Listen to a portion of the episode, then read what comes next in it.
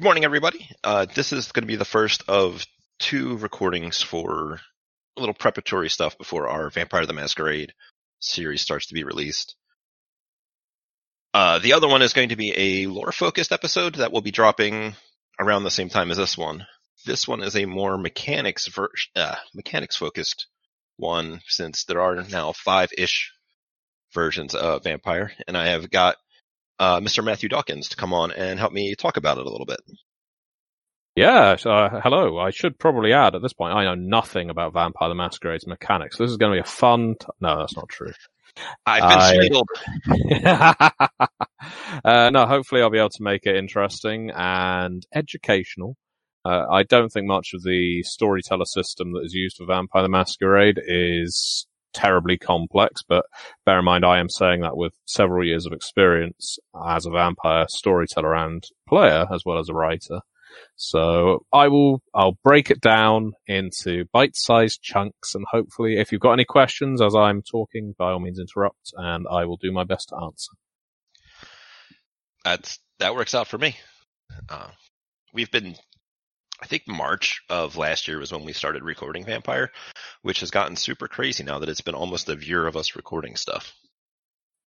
Yeah, that's a long game. And March last year seems like about 30 years ago at this point. Uh, with uh, the way the world is right now at time of recording, I'm sure yeah. it's not going to improve in the next week. But yeah, it's uh, that's been quite a long time. I, I was hoping that this was going to be a calmer year, and then all of a sudden, GameStop stock exploded. But that's not why people are listening. People are listening to hear about Vampire the Masquerade, a much happier subject. uh, but yeah, you've been doing vampire stuff outside of just playing storytelling for a while now, right? Yep. So I started playing and running storyteller games like Vampire the Masquerade. I think Vampire or Wraith was my first one. Way back somewhere like 1999, year 2000. It was one of the very first role playing games I got to read through from beginning to end, play and run. And I fell in love with the game, the setting, found the rules very simple and intuitive and bought as many books as I could, read them all cover to cover repeatedly, and tried to make them the best games I ran at my gaming club. And luckily, the players seemed to think so.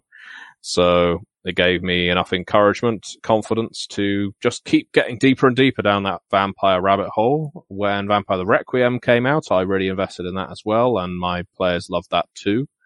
And then we had Vampire the Masquerade 20th anniversary edition in about 2011, I think it was. And I just jumped on that as well. And then, of course, by about 2013, I was writing tabletop RPGs part time on top of my job, which was primarily working as a trainer at various companies, a technical trainer. Uh, on all kinds of subject matters. And ultimately, I was picking up enough freelance contracts as a writer and as a developer of books, not just on Vampire the Masquerade, lots of role playing games for lots of different companies that I could do that full time. So all of that and not even mentioning the YouTube channel that I had running for years and years and years. But yeah, uh, I, this is my life now, my working life and my hobby, which is quite a privileged position. What else have you written for that wasn't World of Darkness related? Wow, okay, so I've written for Call of Cthulhu, I've written for Green Ronin's Modern Age, I've written for Kult Divinity Lost, I have written for, going to be testing my knowledge at this point and insulting anyone that I forget. Um, I've written for other more light-hearted games like Monarchies of Mau and Pugmire. I've written my own game. They came from Beneath the Sea and they came from Beyond the Grave, which is a movie genre game. Uh, Beneath the Sea is a 1950s B movie role-playing game, whereas Beyond the Grave is a 1970s and 19th century sort of exploitation hammer horror movie genre game. And yeah, a lot. I mean, on MatthewDawkins.com, you can see my list of credits and I work across role-playing games, board games, card games, video games, Uh, and you kind of have to in this industry because just relying on sort of one well uh, is well, it will never allow you to pay the mortgage, you know, No, or keep food on the table. Uh, as a freelancer, you just have to keep looking around for work, and so that's what I spend a lot of my time doing. no, Uh, I, but yeah, I feel that. Uh, I'm in in a very fortunate position where I have written on all the games I've ever wanted to, and so now I am at, in a position where I get to start making games that I want to make from scratch, and I do that largely through Onyx Path Publishing, who are the one of the licensees of Vampire the Masquerade and the other World of Darkness games, as well as Chronicles of Darkness games, and they release some fantastic games like They Came From Beneath the Sea and Beyond the Grave, and we've got another They Came From game coming up later this year. Uh, we've, they are also currently kickstarting, uh, two games, Scion Dragon and Scion Masks of the Mythos. Scion is a game where you play the children of gods, quite literally. You might be a child of Loki, a child of Zeus, um, child of pretty much any damn pantheon because the Scion Origin and Scion Hero games that lay all that out, they've got so many options and they they have really been embraced and very successful since they were released. It sort of blends mythology with urban fantasy and Mask of the Mythos is the Call of Cthulhu variant where you are literally playing, playing the children of gods like Cthulhu, Nyarlathotep, and Hastur, and Dragon takes you into a more fantasy mythological bent with the dragons in the name, but the artwork in those games is wonderful. Anyway, I'm mentioning all of that and I'm sort of pitching it. I didn't even work on the, those Scion games, but I am in love with them. They are right now my favorite game going and very much recommend anyone checks them out. That's that's definitely way more than I've got. I uh, I think it was my senior year of high school. One of my friends invited me over to her house with a couple of people to have a party.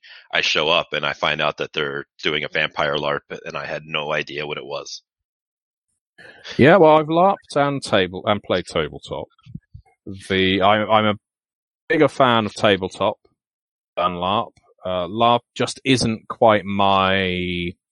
It just isn't my preference, to put it simply. I've done enough of it f- to know with a certainty that it isn't my thing. But nothing against people who do enjoy it. And I know of some fantastic LARP groups out there. Uh, obviously not really operating much now given the current uh, climate in the world, but I have no doubt they will get back together as soon as they can. I'm sure that people are excited about doing it.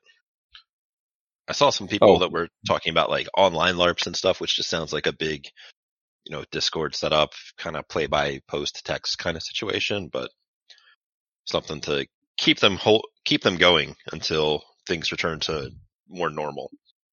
Yeah, I mean, I used to run, uh, or I founded a group called the Vampire the Masquerade YouTube experiment where you had people playing over what was Google Hangouts at the time. And you could drop into different rooms. They were different like cities or different buildings in the vampire city. And you could drop into rooms, interact with other vampires via webcam, and your sessions were automatically recorded and then uploaded to YouTube because that's what Hangouts on Air used to do. And we ended up building up this massive bank of YouTube um, actual plays. This was before the sort of podcast actual play boom, and it's interesting that that that kind of wheel has turned now. And as you say, lots of LARP groups, lots of tabletop groups who can't meet in person right now are using mediums like that to role play. And while it may not necessarily scratch the same itch fully, uh, it is good that people are still finding new ways to role play. Yeah, and it's more about uh, keeping those connections because I imagine a lot of LARP troops out there have been going for years, probably at this point. Yeah, yeah, Yeah. definitely. So, some of them for decades. Yeah, which to me is a crazy thought. I imagine that they have reset and blown up their uh, blown up their canon and stuff so that it's not like the same game for those ten years. Because I couldn't imagine running the same game for that long. I would hope so, because if I know anything about Vampire the Masquerade LARP groups, it's that they have probably killed around 250 princes in the course of the last 10 years if they've been running that long, because my experience of LARPs is the prince is almost always the first vampire targeted in the domain for destruction. Uh, because you have players who naturally want to ascend, you know, climb up the hierarchy and install themselves as prince. They end up doing so and then someone assassinates them and so it goes. It's funny because somebody posted the GIF from Futurama of the water planet where they keep drinking their previous rulers just a few yeah. yeah, very appropriate. Um, yeah, there's there's a lot of history to Vampire. We're on our fifth edition now. Then that doesn't count Requiem technically. Yes. No, no. Uh, Requiem is a separate game line. Uh, shouldn't be confused with Masquerade. While it shares some terms and terminology, it is a completely different universe. And um, I, I, will brook no addition warring because essentially, uh, whenever people raise Requiem Masquerade, it often causes some kind of uh, hackles to be to raise as if one has usurped the other or ruined the other. And that's not the case at all. They're two completely different games, just like Supernatural and Buffy are different shows. And in terms of Masquerade, you you do have five five editions, as V5 implies, but confusingly, fourth edition is called Vampire the Masquerade 20th Anniversary Edition. Yeah, I believe I heard on one of the other podcasts that you may have been on that episode that 20th anniversary was supposed to just be like a a reissue, air quotes, of the stuff that had came before it into one book but then it got so um, popular that more stuff came out. Am I wrong? kind of, yeah. So there's been 20th anniversary books now for Vampire the Masquerade, Werewolf the Apocalypse, Mage the Ascension, Wraith the Oblivion, and Changeling the Dreaming. And Vampire the Masquerade was the first one. And when Vampire the Masquerade's 20th anniversary edition was launched through a pre-order service, this is predating Kickstarter, you could basically order it in a deluxe copy and at that time, that was all that was going to be sold. It was just going to be a deluxe, leather bound version of Vampire the Masquerade. The rules had barely been updated. Most of the text was brand new, but it was, wasn't adding anything to the previous editions of Vampire. It was, it was just compiling big, it, right? It, yeah, it was a compilation, but rewritten to be more readable, more up to date, that kind of thing. Uh, some some of the text is identical because some of the rules things just didn't need changing, and rewriting them would be uh, pointless. But things like clan descriptions and the like were rewritten. Now, as you say, V20, as it's called, was a tremendous success. And CCP, the video game company that owned the license to Vampire the Masquerade at the time, recognized this. Their White Wolf branch, uh, who were the tabletop RPG and World of Darkness MMO uh, writers of the time, suggested, well, why don't we continue producing this? It's not going to cost CCP anything really to do. So why don't we do it? Because there's clearly an audience there. They agreed to it and that's how you ended up with all of the supplements for V20. Now, when you get to Werewolf 20, Mage 20 and so on, uh, first of all, it was White Wolf, then it was Onyx Path, who were the only people doing this, got increasingly bold with the kind of content they could include. They could start creating new material and putting it in these 20th anniversary editions. So as you look at the successive games or successive source books for the games, in the case of Vampire and Werewolf, you find that the meta plot, as it's often called, sort of canon for that game world has expanded significantly from what it was in its previous edition. Uh, so the last uh, 20th anniversary edition book, it, in essence, is Changeling the Dreaming. And Changeling the Dreaming never had a third edition. It only had first and second. It was cancelled before it got a third edition. And so technically C20 is its fourth edition, but it's, oh sorry, it's its third edition. My apologies. And it completely overhauls a lot of the redundant rules, setting information, all kinds of stuff. So that's a brand new game in its own way. Um, and same goes for Wraith 20. Uh, but yeah, that is in short the story of V20 and what that is. V5 was the new edition of Vampire the Masquerade published by Paradox Interactive. Paradox are mostly known for Crusader Kings games and other such video games. Uh, very popular company with very popular games. And they had purchased the Vampire the Masquerade and World of Darkness license from CCP, uh, and therefore all of the various trademarks and copyrights and so on that were associated with the World of Darkness and so on, with a mind to launching Vampire and the associated games on a transmedia level. You'd get tabletop role playing games like V5. You'd also get video games for Vampire and Werewolf and Wraith. And that's what we're seeing now. Because Paradox aren't a tabletop role playing game company. They are on one level a video game company, but on another a transmedia one. They want to see World of Darkness everywhere. And it's quite exciting as a fan of the World of Darkness to see it enter all of these different mediums.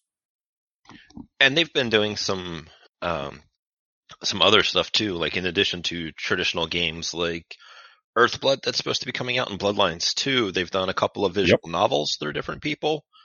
Yep, yep, quite uh, correct. Uh, Paradox don't make those games themselves. Uh, there have been games in progress occasionally that Paradox may have had a direct hand in. But yeah, in the case of Earthblood, I believe the studio making that is Nacon, and in the case of Bloodlines 2, that's Hardsuit. And yeah, you have lots of visual novels, as you say. They're all made by different uh, studios in different parts of the world who essentially license the license from Paradox in order to make these games with Paradox's oversight and approval of the content. Of course, as our licensing agreements tend to be. Yep.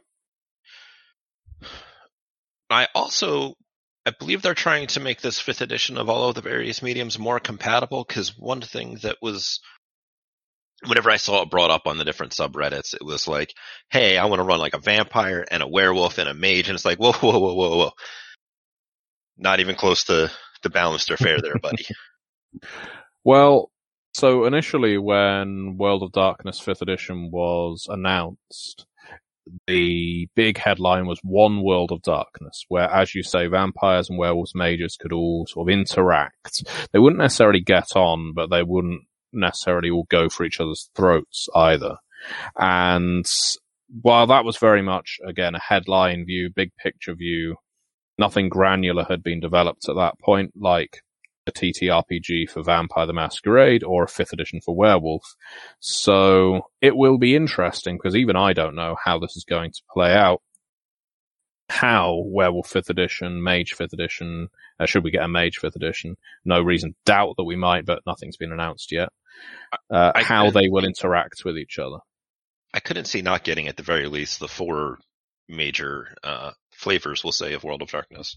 Well, my my guess, and it is pure guesswork, but based on my assessment of Paradox as a company and how they're measuring the licenses, essentially, what seems to be popular, what video games are getting made, we know that there is a vampire game being made. Makes sense. There's V5 out. We know that there are werewolf games being made, so it makes sense to make Werewolf 5th edition, and it is being made. And there's also a Wraith uh, video game coming out in VR. And so I suspect, I have a suspicion that there'll be a Wraith 5 before a Mage 5. But that is just a suspicion. For all I know, there's a dozen Mage video games being made and I just am not in the loop on it. But it will be interesting to see how it plays out and how all of those little cogs interact. Yeah, especially with the past year, the way things have been, there's no telling what is stuck in some kind of delay or other various paperwork problems. Oh yeah, yeah. Uh, well, Paradox have taken the development of all core rulebooks in house, so all eyes will be on Paradox Interactive for the creation of further core rulebooks.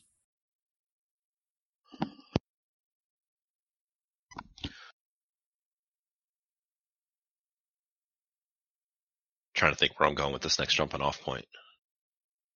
So I feel like we talked a little bit about the history, a little bit about the world of darkness and how there are other things from our Uh, If you want to, if you want to ask what Vampire the Masquerade is about, I can go into that. eh, and then we that can go seems into like rules. a that seems like a good place to start because you know it's supposed to be a, a vampire game. Yep. Uh, has vampire always had the same kind of ongoing themes and stuff? I've heard uh, in V20 and potentially earlier that it was a lot more undead superheroes with a mana bar, where fifth edition is much more uh, personal horror and personal intrigue based. Well, that's an interesting question because you could ask any number of storytellers that question and they would all tell you different things about how they ran Vampire. But there was certainly a trend in previous editions of Vampire to lean more and more into the, I guess, epic powers side of things. Uh, the expectation that you might play with elders, you might play with the meta plot, so you might be interacting with various iconic characters and events and that then therefore resulted in sort of globe-trotting vampires solving mysteries, if to put it very simply. Now, I like meta plot. I'm a big fan of it. I know a lot of it, but I also very much like the street level hyper-personal vampire stories because that has a little more horror, a little more pathos to it. And V5 has that embedded in its code, if you like. Whereas V20 and its previous edition, what was called Revised Edition, the third edition, were all about the sects, the Camarilla, the Sabbat, the Anarchs, and how they would interact with each other, and mostly conflict, and was all about the princes and the Primogen and so on. It's one of Basically, it looks at things at a global level. V5 looks at things on a sort of block by block level, a street level. So you don't necessarily care about who the prince is one city over. You don't care about who the antediluvian, the founder of your clan is. You care about the vampires that live on the other side of the street or just a few blocks away because they might be horning in on your territory. And so your relationship with mortals is by design through rules as well as setting closer in V5 and your war, if you're engaged in one, is likewise a lot more personal. You know, it's slinging rocks out of windows rather than throw, firing rocket launchers at demigods. it's actually one of the things I like a lot about V5 from just the thematic perspective is how they are trying to bring all clans to all sects with a little asterisk on it. Yeah. Uh, yeah, that again was by design. We wanted, when we worked on V5, the core book, and it was my pleasure to work on that core book and almost every source book that's come out for it since. The idea is to make it as playable as possible. And that means providing players with options, but not so many as to give them sort of choice paralysis. And to also make all of those options, each of the clans have a role to play. Now, I'm I'm a big fan of the third edition of Vampire the Masquerade. It's what really got me into Vampire and also V20, which is just an extension of third edition, really. But I will tell you that reading through the core book for third edition and V20, while you may see clans like the Lasombra and the Giovanni profiled there, it doesn't really give you any advice as to how to play them and it doesn't really give you any advice as to their placement in the setting. That's my view. Others may feel free to disagree. In V5, there is a definite focus on who are you and what is your role in the world of darkness? What are, what is it likely that you are going to do and encounter? What are your foes going to be depending on who you are? Um, essentially, one of my frequent colleagues on Onyx Path, a uh, lady by the name of Rose Bailey, has always extolled the virtue of creating systems that show off the setting, essentially, and vice versa, rather than having a system that you can just kind of layer over a setting and hope that it works. Um, I I use D20, I use GURPS, but you can argue that those kind of generic systems are that. They are systems that are functional, but not necessarily flavorful. In V5, the system is there to evoke the the themes of the game, the things like the hunger that's part of the system. Uh, you're constantly on the edge of frenzy, giving into your beast and becoming a wild predator on the streets of whichever city you happen to dwell in. Uh, that's all not only part of the setting, but it's also part of the system. So that means when you make a dice roll, uh, it feels significant to do it. And I think that's very important. It was one of our big sort of mission statements with V5 and personally I think we succeeded with that. I do really like the new hunger system and how it works out in a lot of its different uh, different aspects because oh. The little bit of V20 that I played through a play by post campaign, it was like, okay, I've got so many blood, but like, I never really remember any hunting scenes that weren't more than just like a roll, find some dude in a Walmart bathroom and, you know, have a little sip. Yeah, and a lot of it comes down to storyteller, undoubtedly, because again, any type of game can be played with any kind of system. But again, V5 shows off the setting with its system, which is the marked difference. What I would say to any people listening who do want to play previous editions of Vampire and they look at the blood pool system and they think, as you say, it's a mana bar, for instance. Yeah. Then the best way to make uh, that system evoke any kind of tension or any kind of horror is to make the blood points that you have tangible. Have red beads in front of you. Have uh, dice in front of you to represent them. When you have an actual object that you are losing as you are using it, you, you, the player, will become more aware of it and more concerned about it.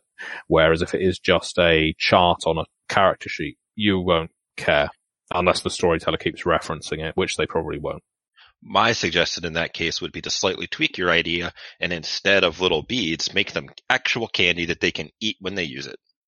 Yeah, yeah, that works. I mean, I played in a zombie a survival horror role playing game once, uh, using Chronicles of Darkness's rule system, which is like the evolution of World of Darkness, if you like. And it was, uh, yeah, zombie survival horror. And our characters had bullets in front of us, and the storyteller had provided us with uh, spent shell casings. And whenever we fired a bullet, we had to get rid of one of our shell casings. So it made you crucially aware of the fact that you were running out of ammunition as the story was going on. And again, it's a very simple trick, and it really only works if you're playing in person or at a convention, let's say. But it's incredibly evocative. It's a very good way of bringing players into the moment for sure. I am a big fan of using the right system to tell the story that the table is trying to tell. Where in the case of Vampire, if you want that more personal street level, um, personal horror coming up from the bottom kind of story, V5 does a really, really good job at that. If you want that more epic globetrottery stuff, maybe V20 would fit better. At least at current, anyway. Yeah, um, I mean, uh, I will always say you can do whatever you like with any system, but definitely I agree with you. V20 lends itself to an all-expansive game. If you want a well, bells and whistles Vampire the Masquerade game that can do absolutely anything you want, go for V20. If you want a street-level personal horror role-playing game, go for V5. At least if you want the easy route to either. Um, so I should start talking about the rules, shouldn't I? Oh, you know, I suppose that would be something that would be helpful to introduce to people who may not be familiar with the system and setting. Well, so first of all, just a little bit on the setting. In Vampire the Masquerade, you are playing vampires. You're playing undead creatures who quite often have only just been embraced. To be embraced is when you have just been turned into a vampire. So you and your fellow kindred, that's the sort of code name for vampires in this game, are undead who generally exist in an urban environment and you are going to go through the struggles of not only being someone who has recently died and has to keep their life together or unlife together as a result, including all their mortal contacts, you also find yourself plunged into a sort of clandestine world that hides behind a masquerade where lots of other vampires dwell. Some of them will be friendly, unlikely. Some of them might be supportive. Most of them will be antagonistic because you are all jockeying for the same thing, which is blood and territory, dominance. You've potentially got an eternity now, so the sooner you can get your foot on the ladder, the better, because this isn't going to be a dead man's shoes situation. You can't just wait for your employer to retire. Vampires will last forever. Doesn't mean you always have to kill each other, but it does mean that you will always be working to win favor with other kindred. Now, in Vampire the Masquerade, that is, is represented through the political system, the Camarilla, which is the very masquerade heavy sect who believe we should always hide from humanity, we should tightly enforce rules on each other, and the pecking order should never be disrupted. This is the way it's always been. This is the way it always will be. They are an elite club. You have to sort of pay a high price, generally morally, to get into the Camarilla. But if you do, then congratulations, you get to go to all the exclusive parties and meet all the famous vampires. The other main sect is the Anarch movement. The Anarch movement aren't all anarchists, but they are vampires who don't necessarily belong to the Camarilla and may want to exist in their own way without the Camarilla rules, and may wish to experience a little more freedom, may want to have a little more contact with humanity, may want to stay in touch with their own humanity, which the Camarilla quite steadily sheds like a snake. So those are your two options. And you have a bunch of clans, um, a good handful of them uh, that in the older editions, there's 13 of them. In this edition, there's pretty much 15 playable options at this point, which is impressive. And each of them has a different role to play in Vampire the Masquerade. They each uphold a different archetype of vampirism. So you have your dominating vampires, you have your feral vampires, you have your sort of fashionista and art obsessed vampires. You have your hideous Nosferatu vampires and so on. They all fulfill a certain vampire stereotype from media. So you can immediately get what they're about. And a part of the clan design when they were designed way, way back in the early nineties was they were designed with certain D&D Dungeons and Dragons classes in mind so that players could simply slip in to the role of a certain vampire clan and think, okay, well, I'm playing the fighter. Okay, I'm playing the wizard. And so if your only experience is through Dungeons and Dragons, you should be able to find a clan that fits the kind of class you like to play. But unlike Dungeons and Dragons, Vampire the Masquerade isn't a D20 game. It doesn't use the D&D 5th edition system. It uses what's called the storyteller system. The storyteller system uses pools of 10-sided dice, a D10 dice pool. Now, the number of dice you roll is affected by the number of dots you have in certain traits on your character sheet. Your traits are divided into attributes. These are your natural abilities, if you like, your strength, your intelligence, your manipulation, that kind of thing, and your skills, which are often learned. Things like firearms, uh, things like uh, occult, things like finance, if you like. There's lots of different skills. And in order to ascertain how many dice you need to roll, you add up the number of dots you have in the corresponding attribute and the number of dots you have in the corresponding skill. So let's say I am trying to, I don't know, fix a car uh, or start a car quickly because there's a werewolf chasing me down the street. And in typical horror movie mode, I drop my keys somewhere back on the road, so I've now got to hotwire it.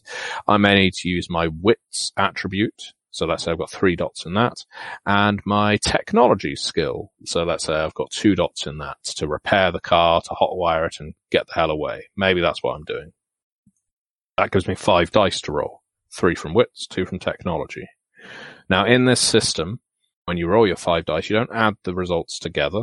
You just take a note of each result you have rolled. Anything that's a 1 to a 5 is considered a failure. If you fail, you might as well just push those dice aside. They're not important anymore. If you roll a 6 to a 9, that's a success. Congratulations.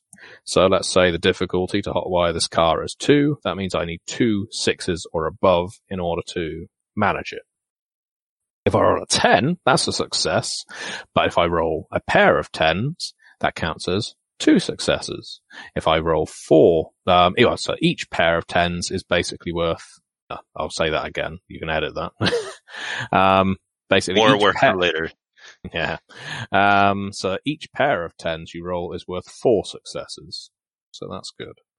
The storyteller can be generous and allow you to win at a cost. So let's say you get insufficient successes. Our fleeing vampire in this case only gets one success and needed two. They might succeed, but at a cost, which might be something like the werewolf has picked up your scent, or the car breaks down about a mile down the road, that, or the police come after you, that sort of thing. You can get total failures, which is when you roll no successes at all, and usually when total failure happens, the storyteller will punish you in some way. If you're at all familiar with critical failures in other role-playing games, you'll know the kind of thing. And you have a trait in this game called willpower. Willpower is derived from your uh, two two attributes, uh, your resolve attribute and your composure attribute. You add the two figures together, the numbers of dots in each. That results in your willpower. It gives you a pool of willpower that you can spend, and you can spend willpower to re-roll dice three regular dice, uh, for instance, for each willpower spent. If you have played games with things like luck points or moxie points, or I know there are things like this in Shadowrun 2, you can get your re-rolls in so that at a very basic level is the system. It's a D10 dice pool system. You add the number of dots you have in an attribute to the number of dots you have in a skill. You roll that number of dice and the sixes and above are what you're looking for. That's your successes. I really like dice pool based systems because it's something that you can look at and you can be like, I am this good at this thing where something like a D20 based system is a 5% chance of any number coming up. And it's just kind of like, yeah, I mean, uh, in terms of probabilities and the like, there's benefits to different systems depending on what you're looking for. The storyteller system, which Vampire the Masquerade uses, is derived from the D6 dice pool system that Shadowrun used in its first, well, has always used, but uh, it was created in Shadowrun before it was used for Vampire and I think Ars Magica as well, which predated Vampire. But anyway, uh, you're not here to hear me be the RPG historian. Um, so, other elements of the system. And here's the parts of the system that really apply if you are a vampire and not just a mortal, because mortals will be rolling these kinds of dice pools as well. Every single time you roll your dice, in V5, you have these things called hunger dice.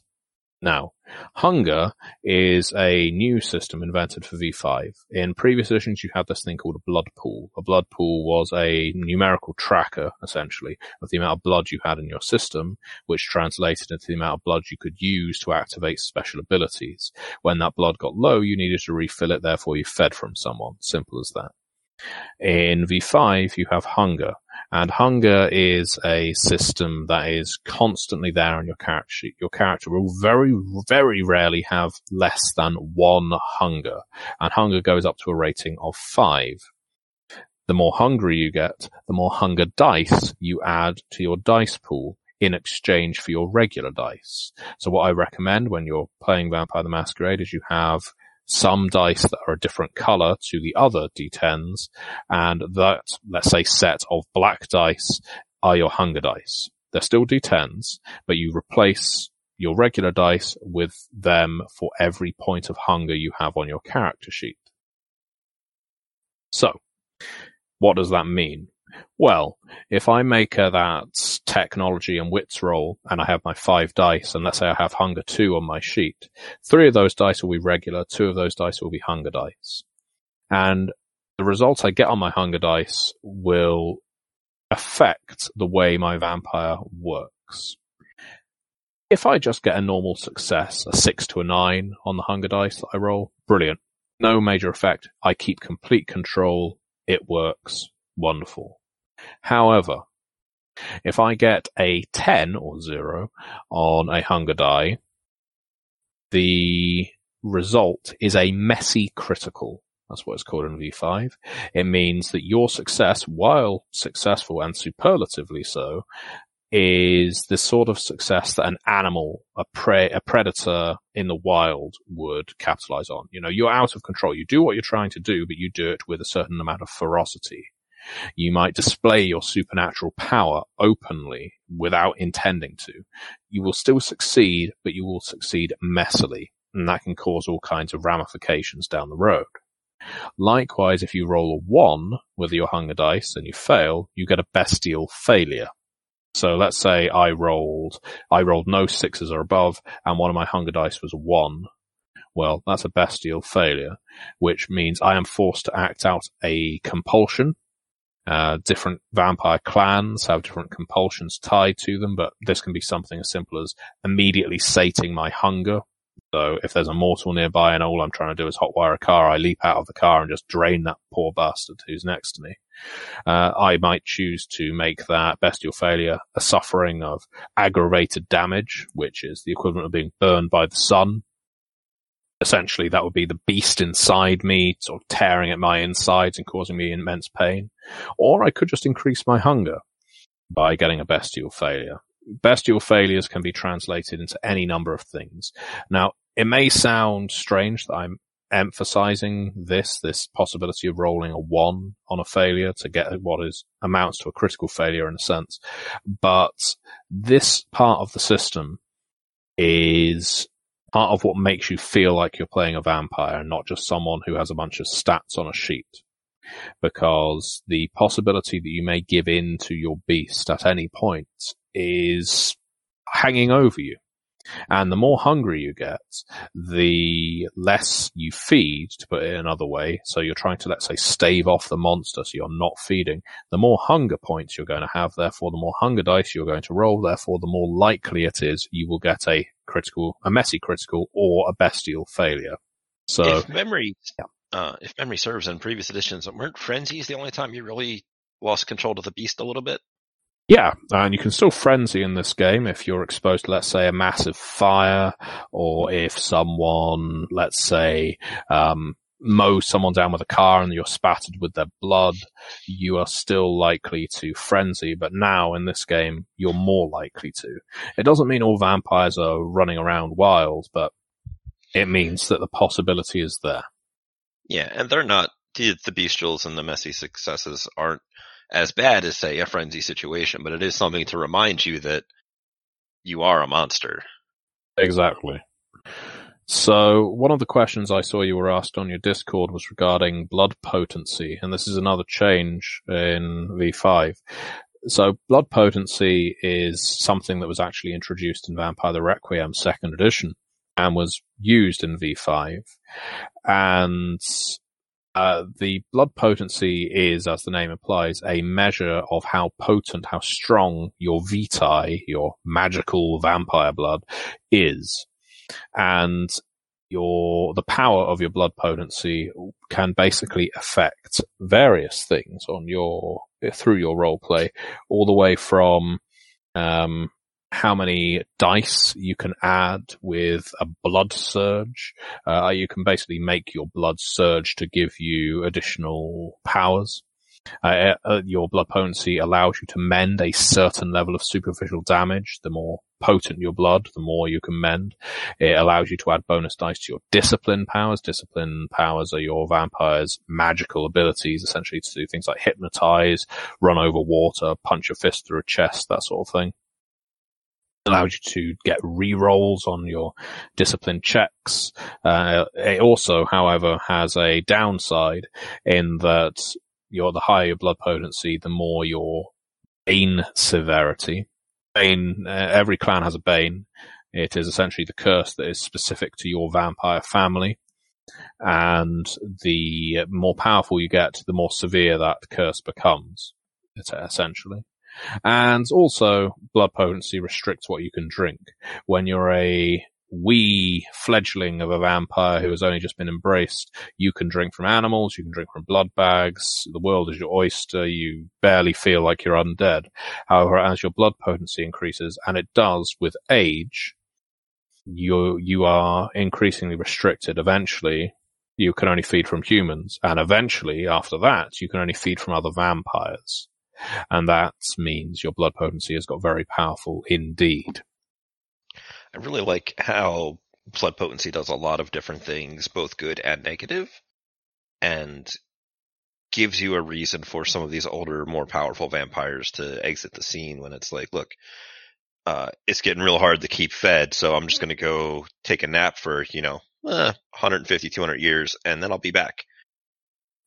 Yeah, exactly. And as I said, this is something that was introduced in Requiem. There's a few systems that you will be able to see in V5 that if you've ever played Requiem Second Edition, you will recognize. But it's one of the best elements of Requiem Second Edition, so I was very pleased to see it ported over to V5 too. Um, other elements of the system that might be of interest. I saw someone ask about generation because in previous editions of Vampire, your vampire's strength was largely supernatural strength was largely governed by their generation. Uh, so every vampire has a generation, which implies how close they are to their clan founder, the uh, vampire that started their family. The closer they are, the more powerful they are, or more capacity they have for power.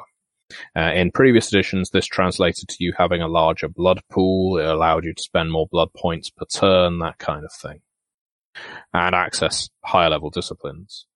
In this edition, what generation does is it affects your maximum and your minimum blood potency. Therefore, if I am freshly embraced as, and this is a very powerful vampire, as a seventh generation vampire, for instance, uh, my minimum blood potency is going to be something, let's see, in fact, I think I've got it noted here, um, three, which means right from the start, I can only feed from humans. I don't think three, oh no, animal, yeah, animal and bag blood slakes no hunger at that point. So you are immediately feeding from mortals. Um, but likewise, your max blood potency can only reach a certain limit if your generation is somewhere like 13th or 14th. You're so far away from your founder, you will never get to the power level that they are at. So generation is still a crucial element of the game, but it isn't the be all end all that it was in previous editions. Breaking the two of them up into generation and blood potency does a lot, in my opinion, to keep it from being just like the one singular god stat because sure, you can spend experience points to raise your blood potency to get thicker vitae and such, but you gotta actually do a certain thing to lower that generation, to raise your ceiling, as it were. Yeah, exactly, exactly. Uh, it's it's a quite a nuanced little system. It's not complicated, but as you say, in previous editions, people would create characters and they would put all of their starting points into generation just so they could start off again with the capacity for a lot of power. The laugh of it was, or the trick of it was, that even though so many players would put five dots in generation, they never had that power at the start of uh, their chronicle. So, and they very rarely played for long enough to build to that level. So it was always a bit pointless. But blood potency is a lot more intuitive, in my opinion. Yeah, I like it a lot and how it does the, all the different things. Like, given as some of the powers and disciplines that vampires are going to be using can call for these rouse checks that might risk them getting hungrier, your blood potency giving you the opportunity to re-roll those dice that may have failed mm. so that you can not get hungrier is really good. But if you start getting up to where it gets harder for you to feed, it's like, okay, sure, you may not get as hungry, but when you do get hungry, it's a little bit more difficult to slake that hunger. Yeah, well, let's talk about rouse checks briefly because that's a new mechanic for V5 as well. Whenever your character wakes up in the nights, so they've been sleeping during the day, they wake up at night, they have to perform what's called a rouse check. A rouse check is, as the name implies again, you rousing yourself from your slumber to go into your evening's activities. Now, you make a, a roll of a single die. This is your rouse check. If you succeed on that roll, congratulations, your hunger does not budge. It stays at what it was the night before. However, if you fail, your hunger increases by one, which means, of course, you will end up rolling more hunger dice in future and until you feed. So again, that feeling of hunger is ever present in V5. It's always hanging over you. You also have to perform rouse checks when you perform various special abilities, your disciplines. A lot of your discipline powers, especially the higher level discipline powers, require you to make a rouse check before you can activate your power. Now, again, what this means is in order to do something like get into someone's head and convince them that they never saw you, they don't remember you, and in fact, they don't even remember how they got here, you're going to have to perform a rouse check before you can do it. And that means that by exerting your effort in that way, rousing your vitae, you are potentially making yourself more hungry. Again, playing into the idea that vampires are creatures born by hunger. That is what they are carried on. And yeah, it, it, plays quite beautifully with the idea of vampires being predators because no matter how much you may wish to control it, that hunger will always be there unless you want to start committing murder. Yeah. uh, if you diablerize another vampire, that is to say, you drink another vampire's blood and soul, if you like. I mean, that's uh, very much an opinion whether vampires even have souls. You can reduce your hunger all the way to zero. It's about the only way you can reduce your hunger to zero. But it also, um, I, I think if you drink from mortals, you have to, you, uh, yeah, if you kill the mortal, yeah, you can reduce it to zero. That is true. That is true. So yes, if you kill mortals or diablerize other vampires, cannibalize them essentially, you can reduce your hunger to zero. Now, one of the fun little system elements in V5 also is this thing called blood resonance. This is purely for the storyteller to adjudicate, really. Uh, I won't go into it in too much detail, but the idea is that different blood has different effects. And it isn't this person's A positive, this person's A B or what have you. It's the person you're drinking from is inhabited by a certain emotion right now, or they are controlled by it, overridden by it. Uh, this is your dyscrasia. Uh, or dyscrasia, I've never known how to pronounce it, but it's your blood resonance. And what this amounts to is, is this person uh, feeling melancholic? Is this person feeling angry? Is this person feeling joyful? That sort of thing. Because depending on how the person is feeling, depending on what's going on in their life, when you feed from them, you gain special abilities, special bonuses. They're, they're very minor. They tend to be very, very minor, but it's a wonderful little feature of the game that is in the V5 core book. And we've got more of these Dyscrasias coming up in uh, one of the uh, books Onyx Path Publishing putting out. Uh, Trails of Ash and Bone is what that one's called. And you can essentially do things like make yourself slightly more persuasive for the night by drinking from someone who is incredibly confident. Or you might make yourself more capable of hiding in the shadows by feeding from someone who's incredibly shy or retiring, that sort of thing. So it makes the feeding process more than just I need to top up my pool pool or I need to just reduce my hunger. Now I'm feeding for a purpose because I need this kind of ability for the night. And it again adds that level of predation to the vampire you're playing. And some potentially dark connotations as you're like, well, I'm looking to feed off somebody who is sad. So I'm going to go and I'm going to arrange for them to lose their job, have their car repossessed. Yep. And all of that stuff to manipulate their emotions or Absolutely. It's not always easy to just find someone who is feeling a certain way. Sometimes you have to engineer it. And that kind of toying with your prey is where the humanity system comes in. Uh, segues. Yeah, it's magnificent, isn't it? So in every edition of Vampire the Masquerade, you've had this trait called humanity. Humanity governs how moral your character is, how ethical they are. And in V5, the system has changed slightly. Humanity ranges from zero to 10. Most characters start around seven. That's the hu- base human average. Now, what each point on the humanity track means is ultimately irrelevant. What is relevant is the fact that whenever your character does something that goes against one of their personal convictions, and it's recommended, in fact, it's guaranteed, you should write your character's convictions down. Uh, if you basically go against your convictions, your principles, you, let's say your conviction is never, uh, I will never allow harm to befall a child. So that's a very easy one.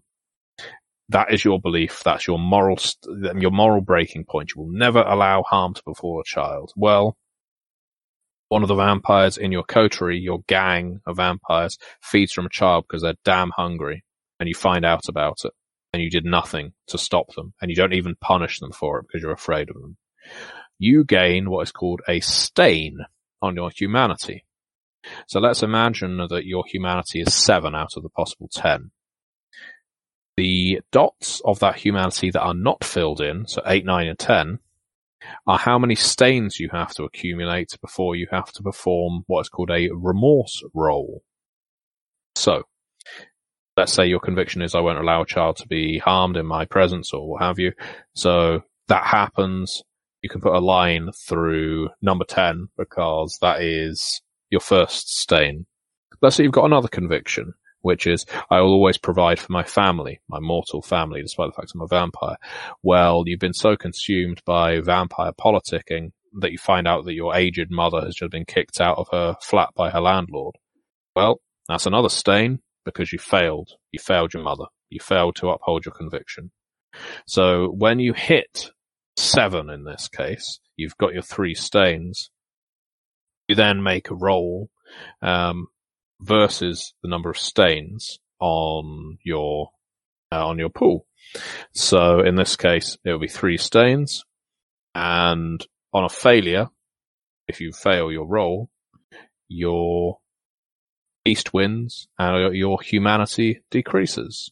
It's very sad, but that is how your humanity goes down in Vampire the Masquerade. If you succeed, however, you you basically go through some kind of trial of remorse. You agonize over it. You feel bad about it. You come to the conclusion that you've done a wrong thing and you'll try and be better in future. Because vampires always do this in media. They always get to that point where they're rending their clothing and thinking, why? Why did I allow this to happen? Why have I become a monster?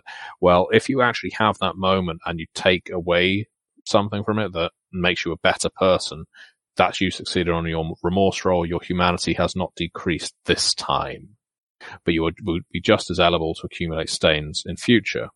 Now, you can essentially keep stains off your back, or the only way to keep stains off your back is by having these convictions, uh, because you can essentially eliminate your stains by upholding your convictions, and you can only have convictions if you have something called touchstones.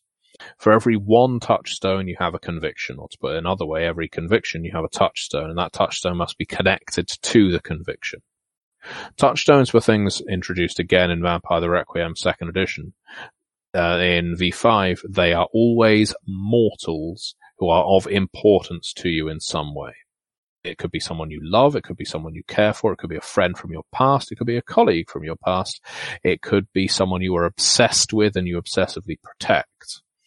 Now, if let's say you always wish to protect your family, I'll never, you know, let them get kicked out of the flat. Your touchstone may well have been your aged mother in this case because the two are linked. But while having a touchstone gives you a benefit because having a touchstone allows you to have a conviction, if you don't have them, well, bad luck, you're going to accumulate stains very quickly. If your touchstone gets harmed, This is the negative effect of having them. You are more likely to fall into frenzy. You're more likely to accumulate stains because you weren't there to look after them. So it's a double-edged sword. But even elder vampires, vampires centuries of age, have touchstones because it's about the only way they can keep control of themselves. They have to stay rooted to humanity in some way. So they keep mortals around them to do so. It also gives the storyteller wonderful buttons to press. Yep, yep. Um, they shouldn't always be used as sacrificial lambs by storytellers. That's a bit cruel, but they should certainly be characters that get into trouble. Uh, they should be characters who become aware of your vampiric nature and may not respond favorably to it. Probably won't. And yeah, it's not always specifically the um, the character in it in and of itself that is the touchstone, but also like the idea of them. Where if to use the the family thing, if they start going through a divorce, that can also fracture the idea of what it means to you as protecting your family, because now the family is breaking up. Yeah, uh, in a lot of ways, vampires are creatures of stasis. They, of course, never age. They will, their appearance will never change everyone around them will. So when the mortals that they are close to, their touchstones start to change, you run the risk of losing them as touchstones. It's again a nice fun mechanic. It's all profiled in the V5 core book, but I very much recommend anyone new to Vampire comes up with a conviction and touchstone, links the two together because it will give them far more opportunities for roleplay. Uh, one question we were asked on the Discord before we started recording was how often should experience be given out in Vampire the Masquerade 5th edition? This is very much down to the storyteller, but the guidelines in the core book is that every player should get one experience point per session and everyone should receive one at the end of the story, which generally lasts, you know, three or four, four or five sessions. Now, you can be more generous, less generous. It really depends on the kind of power level you're going for but that is the, I guess, guidance that's published. I think the one thing that they didn't address well in the book about that is that vampires are long term creatures. You yeah. and I may be worried about the rent this month, paycheck next week, birthday next year, something like that, where vampires tend to think in decades and centuries. So if you're getting experience at the rate that many other games do, you're all of a sudden having everybody running around with rank five of everything. Exactly. Now, often it will cost you, let's say, around 15 experience points to increase a point in one of your disciplines, one of your vampire powers. And if you think about that, then experience is given out one per session, one at the end of the story. So that's going to take quite a while to increase your disciplines. But that is the long game. Vampire the Masquerade isn't a game where you're just going to level up, level up, level up. It is a game where your characters are often punching up, whether it's uh, older vampires who are more powerful than you, which means you are never going to meet them in a white room with, you know, it's just you versus them on an even footing. You have to plan your way around them. You have to think of how to take down that elder vampire because you're not going to fight them, beat them in a straight fight, but you're also punching up at the Second Inquisition in Vampire, uh, who are mortal hunters who are aware of vampires and trying to eliminate you they have a very big weapon on their side, and that's the sun. So you can see that your characters, while you can prey upon the average citizen of the city who knows nothing about you, the average loner, you can feed from them and no one will ever know.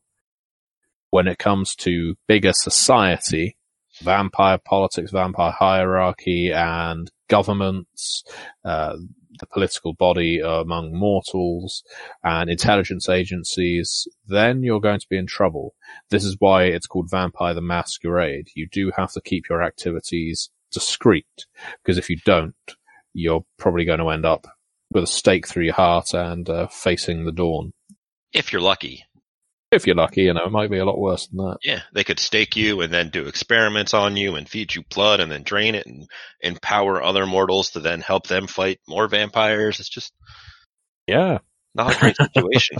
uh, there was two and a half things I had to follow up on that is if they had had a section on planning time skips so that it could be like, hey, here's your story that you got going on that takes, let's say, a month to complete. And then you skip ahead, say six months, you can award additional experience there for just time that has passed. Yep, um, definitely. Would have been nice to have a little, you know, two paragraphs or something for storytellers about using that as a mechanic. Yeah, downtime experience essentially. Um, I my suggestion is to anyone who's interested in running Vampire that you still get a sense of what the characters were doing during that downtime. Don't just give them experience because it's been a month since last time the vampires were active. It's it's not only good for them to justify why they deserve the experience experience as again the name implies is experience. It's something you have learned. Uh, it also gives you material to bounce off of as a storyteller. If someone says they have been hard at work, working night shifts as a vampire, um, in the supermarket in order to pay off their sister's car or something like that. Well, brilliant. That gives you two things as a storyteller. It gives you a supermarket uh, which is a place where you can ha- engineer meetings, a head of an employer, uh, a customer who just strides up to the vampire and says, I know what you are. It also gives you a sister. It gives you their car, which might break down or you may have stolen or whatever, you know. Whenever you have downtimes in a game, whether it's vampire or anything, always worth getting information as to what were the characters doing at that time. And then one of the other big changes, since we were talking about eating people, is the predator types that they made here, where it gives you your character's preferred method of getting the blood that they need, and a big change to give you access to things you wouldn't normally have access to because each one comes with a little bonus of one of two disciplines. Yeah, so predator types aren't straitjackets. They don't force you to play a certain way. There's a clan in Vampire the Masquerade called the Ventrue who have what's called a feeding restriction. Uh, when you choose to play a Ventrue, you have to choose the kind of mortals you can feed from. You can't feed easily from anyone else. You can spend willpower to do it, but that's by the by. With predator types, it does a similar thing where some of the pre- one of the predator types is Sandman, for instance. You prefer to feed from sleeping people which means you break into houses and feed from them while they're asleep and then break out of the house again and leave them none the wiser, but, you know, maybe slightly anemic. There are other predator types like Bloodleech who only feed from vampires because they feel like vampires are the only vampires, sh- the only prey that should be fed from. Now, predator types are in V5 largely as a player aid, as a way to help construct your character to think about how they're going to feed, because feeding is such a major part of Vampire 5th edition. Um, and as you say, different predator types give different bonuses depending on the one you chose, but they aren't there to restrict you. You're not confined to playing that particular kind of predator for all time by any means. It's just your preference. It helps to differentiate your clan person from every other clan person that exists. Definitely. Because each clan has their three specific disciplines that are like air quotes theirs with the option from a potential uh, off clan discipline from your predator type, it's like, sure, you may be that Ventrue who likes to feed from sleeping people, but now he picks up a a little bit of obfuscate or uh, the one that lets them be invisible or undetected. And now suddenly mm-hmm. he can walk into that boardroom that Ventrue were prone to do without making a sound and people don't notice him approaching and all of a sudden he overhears something or can then do that uh, and make himself known and get that social power position almost. Yeah, I'm. Um, let's say you were sneaking into a boardroom where you're trying to listen in, and a vampire overhears you, and they decide they're going to start shooting at you. Uh, it's a good opportunity to talk about how conflict works. And there's a couple of different rules for conflict in V5 uh, because you can play it, you can play it the straightforward way, you can play it the simplified way, you can play it the advanced way. The straightforward way is quite simply, let's say your characters are about to engage in a gunfight. You go left to right to, from all the players and figure out what they want to do as the conflict is about to start. Uh, you basically get them to declare their their pools, what dice pools they're going to be rolling, and then you go for it. Uh, let's say some of them are trying to dodge out the way of the gunfire, and so they roll dex and their dexterity and their athletics. They pair, pair those two together. They roll those dice pools. Let's say someone is firing back with their gun. They might roll their composure plus their firearms to take aim, or if they're just quickly shooting without looking, it might be dexterity plus firearms, for instance. This is the way combat works. It's just the same as any other skill roll. Now, when you're opposing someone else, as you often are in a conflict, the winner, uh, well, one participant rolls their dice roll, their dice pool. The other person rolls their dice pool. The person who rolled highest subtracts the loser's successes from their total. So let's say one person rolls five successes, one person rolls three successes. The person who rolled five takes the three off of their successes. They have two left, and that is damage, essentially. That's the damage you have dealt to the person who you are attacking in this case. Now, depending on the weapons you're using, let's say this is a physical con- conflict, uh, you m- will get additional damage from certain guns and certain types of firearm uh, and the like. Now, in this game, you can also do what is essentially social damage and mental damage as well. Vampires have health and they have willpower. I mentioned willpower earlier. If someone is humiliating you in a vampire court before the rest of the vampires and really dresses you down, makes you look like a complete fool, and you're trying to defend yourself, well, let's say they succeed. And again, let's say after they deduct your successes from theirs, they end up with two. Well, that does two damage to your willpower instead of your health. Now, in what occasion would someone socially rebuking you do additional damage? Like, let's say, if you were being shot at with a uh, sawn-off shotgun at close range, you might get additional damage from that. Well, if you were being humiliated in front of an audience, that does additional damage to your willpower. So that is the equivalent of being attacked with a nasty weapon. Just and, the idea for somebody to make a vampire in court think that they're up there and just their underwear trying to give a report to give extra social damage. so yeah, but you're getting it. You're getting the point. It's it's a nice, elegant system. It's very, very simple. It's just yeah, attackers versus defenders, and there's another two ways you can play it, but for people first getting into Vampire, it's nice and easy to work that out. There are two aspects of it that I really enjoy, particularly in the uh, the meat world combat, not especially the social world, but is the the fact that there is no initiative. Mm. There's a, a minor thing of engaged melee combats or hand to hand combats, ranged combats, and then like everything else, including new engaged melee combats, so that it's like an order of operations for you to resolve people's dice rolls, but it's not like, all right, I've got a 15, you've got a 12, and then down the list, and you just go around in a circle. It gives you a lot more narrative control over what your characters can do and how they can yes. help each other. Yeah, it makes it feel like everything's going off simultaneously as opposed to everyone waiting their turn to get hit or hit someone. And different games have experimented with different initiative systems over the years, of course. Dungeons and Dragons is very famous for having what is essentially whoever's got the most dexterity and rolls the best goes first.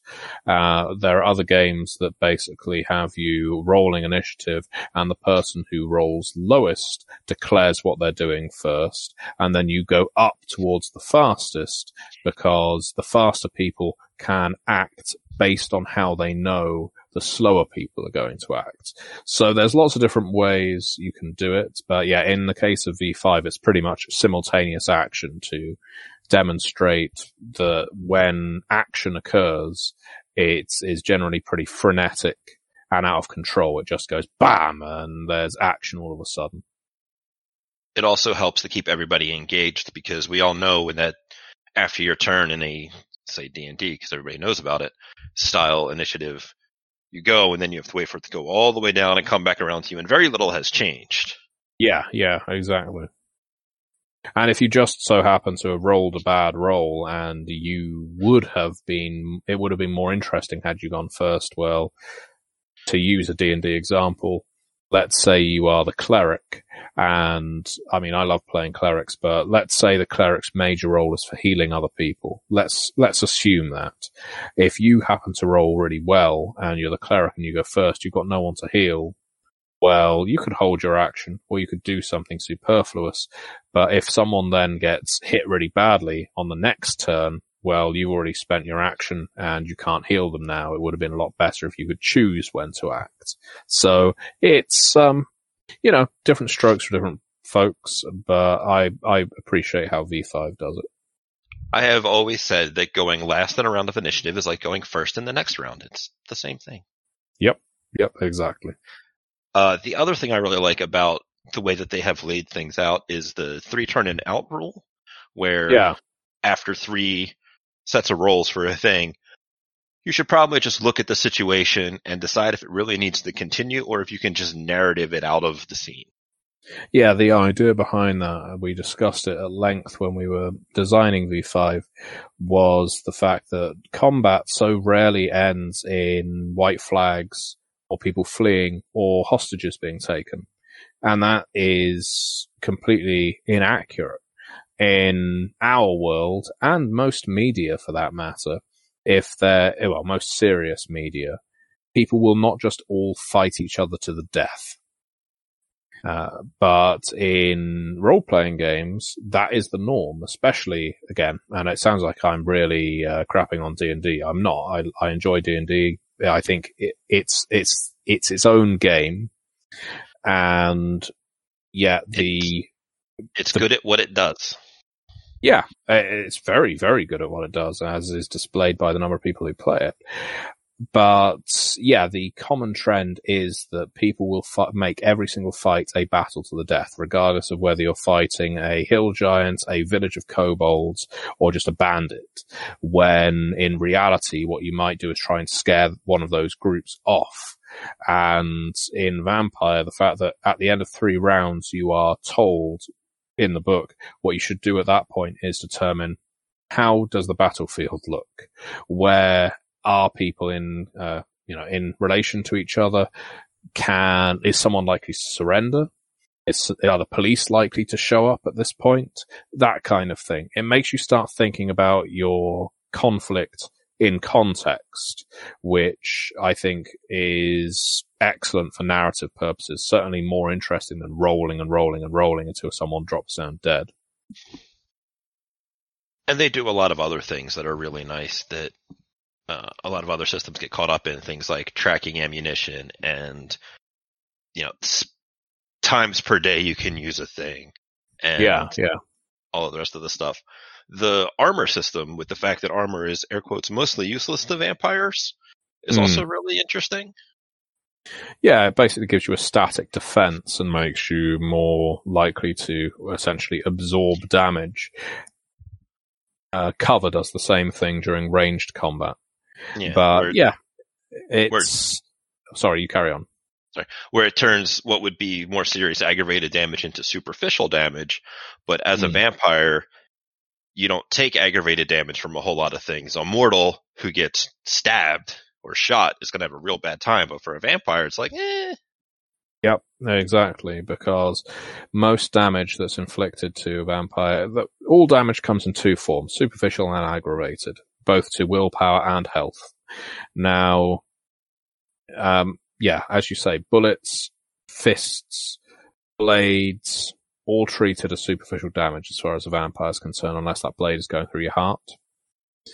The things that do aggravated damage, and these are the things you really need to worry about, are fire, the sun, certain holy weapons, holy water, for instance, true faith. Uh, that's where a vampire needs to be concerned. The good news is most of the time vampires don't have to worry about it because how often are you running around in the daylight? bad news is you're still fairly vulnerable. If someone decides to unload an assault rifle into you, that superficial damage is going to rack up quickly if you're not doing something to get away. The one advantage you have over the humans who are having the exact same thing happen to them is you can get up and run and you would probably evade the person shooting at you before you died. Whereas a human would take every single one of those bullets as aggravated and would just drop down dead before they could even tie their shoelaces.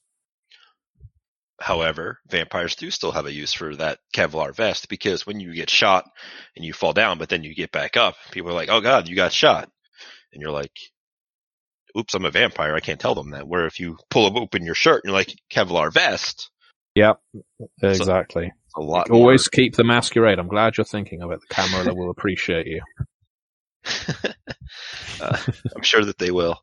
Oh man, uh, I'm sure that we could keep going forever. I'm not sure if you have anything else big that's major to the system that we should That's talk pretty much all of the main system beats uh, that we've covered in just over an hour, so not bad going really.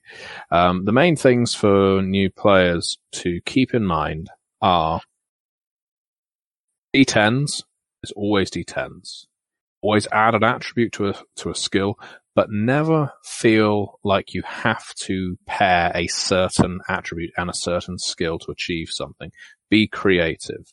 If you think that your dexterity plus technology makes more sense than intelligence or wits plus technology to hotwire that car because you're trying to work quickly, then say to the storyteller, can I use Dex plus technology in this case? And usually they'll just say yes, because the game rewards you for making creative pairings, as long as you can justify it in some way. But um, don't be that guy who's got four dots in dexterity and wants to dexterity plus intimidation to knife juggle at somebody because haha. well, you can. yeah. Um, but yeah, the other thing to keep in mind is play with your character's flaws. Hunger is there on every single person's sheet. Every single vampire has a bane. Every single cat, every single vampire has compulsions that they will play with when they make their bestial failures. Play them up because this is a game where it's fun to fail. It makes your story more interesting. Uh, stories where you succeed every single time become dull very, very quickly. But having a game where you actually care about your touchstones, your mortal acquaintances, having a game where you are, where you decide that your character likes to hold off from feeding until the last possible moment so as not to actually become a monster will make for a more rewarding gaming experience for you than if you're just someone who says, Oh, well, I'm on hunger one now, so I better kill someone tonight. Um, that, that leads to very black and white playing in the end and not terribly rewarding. I am very blessed by the players that I have and some of the things that have happened in our game so far. uh, I really should find out who made this quote and what book it first showed up in, but I keep forgetting to. But it was basically the advice of drive your character like a stolen car. Yep. Yep. That was very good advice. You know, don't be like, oh no, nothing bad could ever happen to poor old Mary Sue you know, get Mary Sue out there, let her get punched in the face and realize she's not awesome. Yeah, and there's nothing wrong with uh, ending that stolen car story like Thelma and Louise.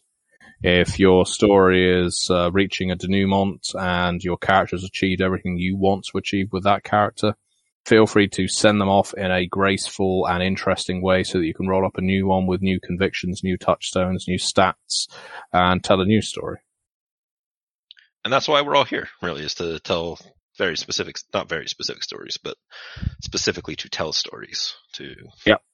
exactly to find, to find out what is going to happen next. All right. Well i hope that's been helpful. I hope it has been too. Uh, it has been a pleasure to just sit and talk and pick your brain over the past uh, however long this recording is but um, thank you very much for the time and the opportunity uh, it is an absolute pleasure. People can always find me on MatthewDawkins.com. I, as I say, I have my full list of credits there. I think it's full. Might need updating, but it's pretty extensive. I have a contact button on there should you wish to reach out to me via that website as well. Uh, I also have a Patreon. Um, most of the people who back my Patreon do it so they can play games that I'm running. I'm currently running five games on my Patreon right now, uh, but I'm always uh, always happy to run more because without trying to sound too mercenary, if people are paying for my time and energy, I will give both to them, and that it basically translates as me being able to keep the lights on, but also getting to run games, which is something I enjoy doing. And right now I'm running V5, I'm running V20 Dark Ages, I'm running Cthulhu by Gaslight, I am running Call of Cthulhu, and I am running a game called Broken Rooms. Um, if people want to check out the kinds of things I've written, they can definitely, of course, look at V5. most specifically, they'll get the biggest taste of the kind of developer and writer I am if they look at books like Chicago by Night, Cults of the Blood Gods, Let the Streets Run Red, the Chicago Folios, as those are books I developed, which means I oversaw the writing teams as well as writing for them, developed the entire thing, and they've done very well. But the games I would love if people checked out, if they like what I have to say, um, I, uh, they came from beneath the sea and they came from beyond the grave. They came from beneath the sea is available to buy already on drivethrurpg.com and they came from beyond the grave can be pre-ordered. Uh, it's currently being put together.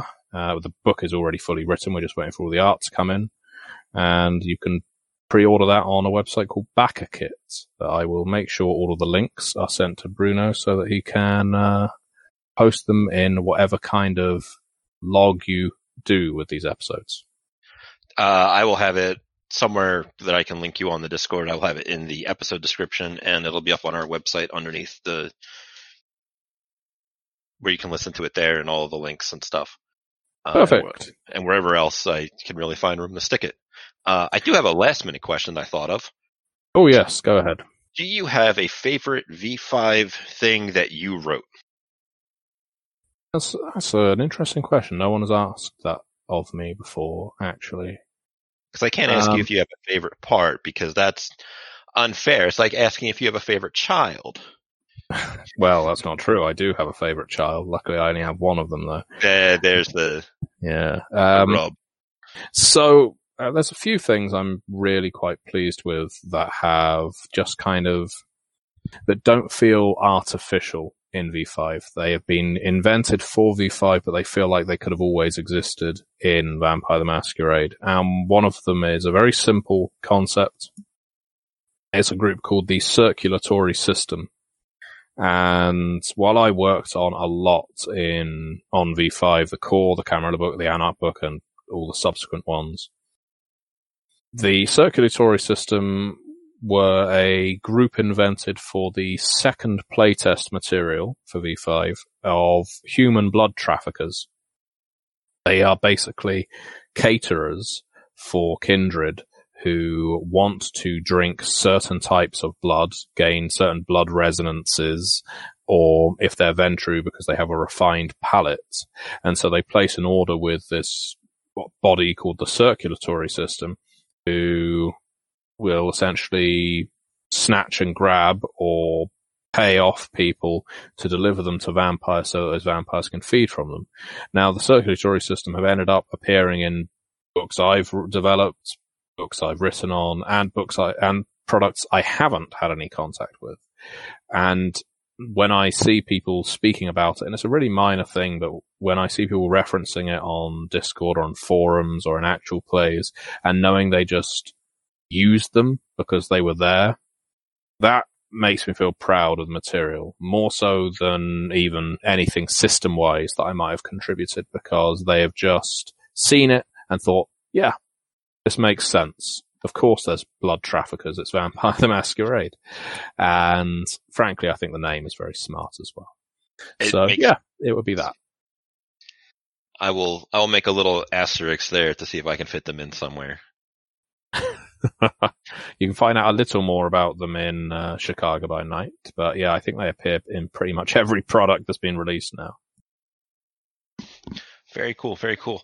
Uh, yeah, I will be sure to get you a link of stuff when we put the episode lives and stuff so you can see it and all of that goodness. Um, Well, thank you very much. It's been my absolute pleasure. I am a, I remain a big fan of Vampire the Masquerade. Uh, other than the clans in the Vampire Companion, I've written every single clan for uh, V5, and seeing how people respond to that material is incredibly gratifying. And being asked to appear on shows like this and and talk to new players, people interested in getting into Vampire is, well, it's, it's wonderful because I started out as a fan. I'm still a fan. Uh, being able to provide material like this that helps other people get into the game is just fantastic. your kind words were my cold, dead heart. Not too much, I hope. No, no, nothing so, uh, I don't know, something. Not enough to do aggravated damage. Yeah, there you go. It's like, oh god, I can't heal my heart because it's all aggravated. uh, and with that, uh, thank you very much for coming on, and I will get you that list of that stuff we talked about, all those other AP podcasts that I listen to. Thank you very much. You're welcome. Uh, and get rid of Craig. Goodbye, Craig.